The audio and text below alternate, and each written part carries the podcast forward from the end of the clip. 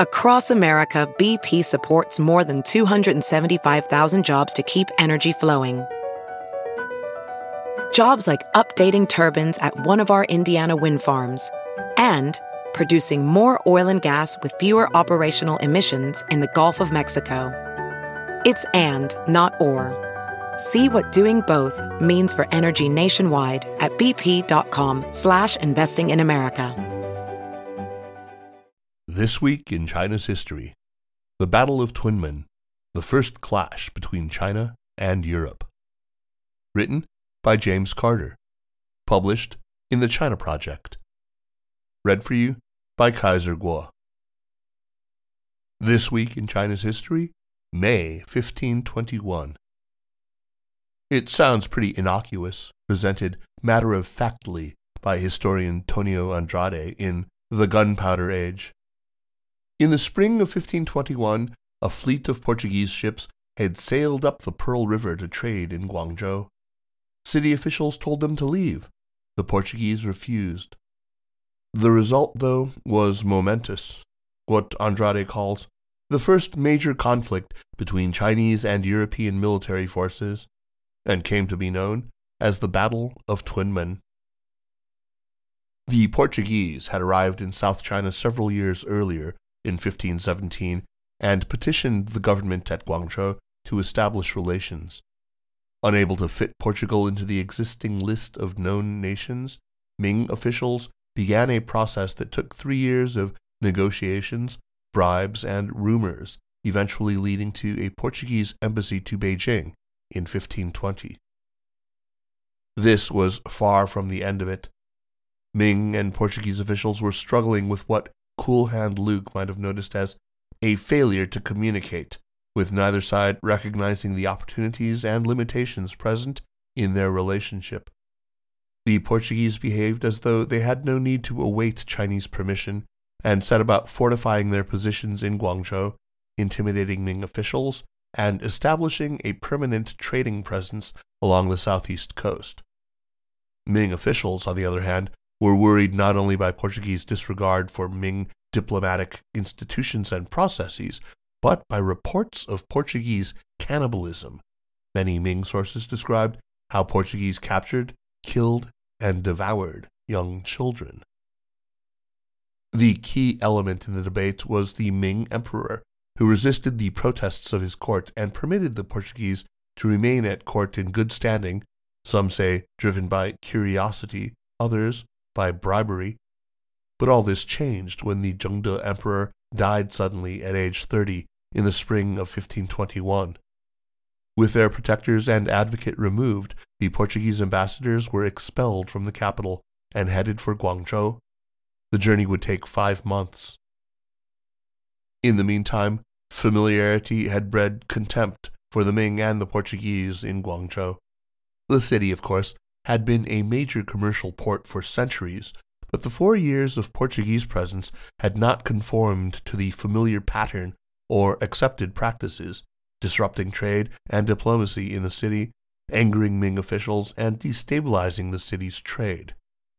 With the emperor's protection of the Portuguese removed, local officials moved swiftly to suppress Portuguese trade, leading to the impasse described at the opening of this column. The Portuguese fleet, if five ships can be properly called that, sailing to Guangzhou, was led by two brothers, Vasco and Diogo Calvo.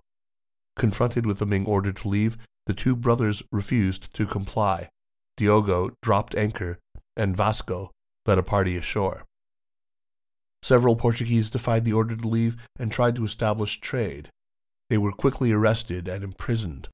Aboard the largest of the Portuguese vessels, Vasco Calvo not only refused to leave, but demanded that the prisoners be returned. As tensions escalated, the Chinese assembled a fleet to expel the Europeans. Under the command of Wang Hong, the Ming fleet approached the Portuguese, intending to board them, but were kept at bay by Portuguese artillery. The Ming vessels were able to encircle and contain the Portuguese ships and sank two of them, but were unable to sink or capture the remaining three foreign ships. The battle that began in May or April, it is not possible to determine for sure, became a maritime siege that lingered for months. In June, two more Portuguese ships arrived, probably staving off the Europeans' surrender. Wang Hong resolved to settle the issue in early September. Waiting for auspicious winds, he orchestrated a fire attack reminiscent of the famous Red Cliffs battle. Andrade notes that many Chinese sources declared the fire attack decisive, leaving no European survivors. These sources contradict the fact that many Portuguese did escape, including the infamous Calvo brothers, who had set off the entire affair. How did so many Portuguese escape the blazing ships that closed in on their starved caravels? Some sources credit the Virgin Mary for sending a thunderstorm that opened a gap in the Chinese ranks.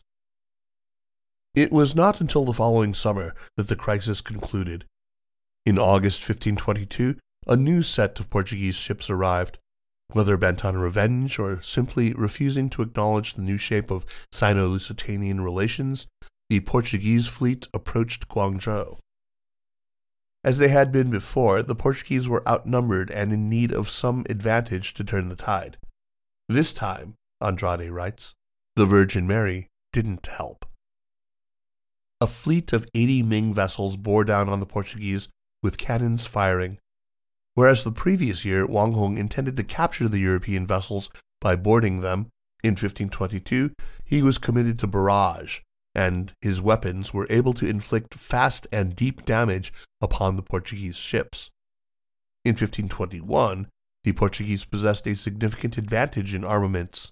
In 1522, that advantage was very small, if it existed at all.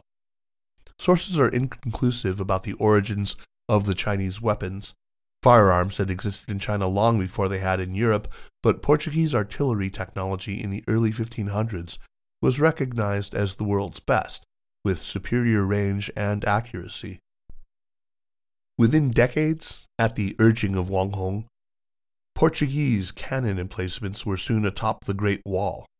Andrade notes that although Wang Hong's reputation suffered for a time, he has become rehabilitated as an anti imperialist hero and the first successful partisan of learning from the West, taking his place alongside other Chinese as well as Korean and Japanese, who innovated cutting edge military technology at the time. Andrade argues that the events of the 1520s were, quote, a watershed in military history, inaugurating a period of deep military innovation in China. Wang Hong, famous for defeating the Portuguese, became a proponent of technology transfer, and he wasn't the only one. Chinese officials at all levels proved eager to learn about and adapt foreign arms, although today many scholars still argue that China post 1433 was conservative and closed to innovation, that notion does not stand up to the evidence.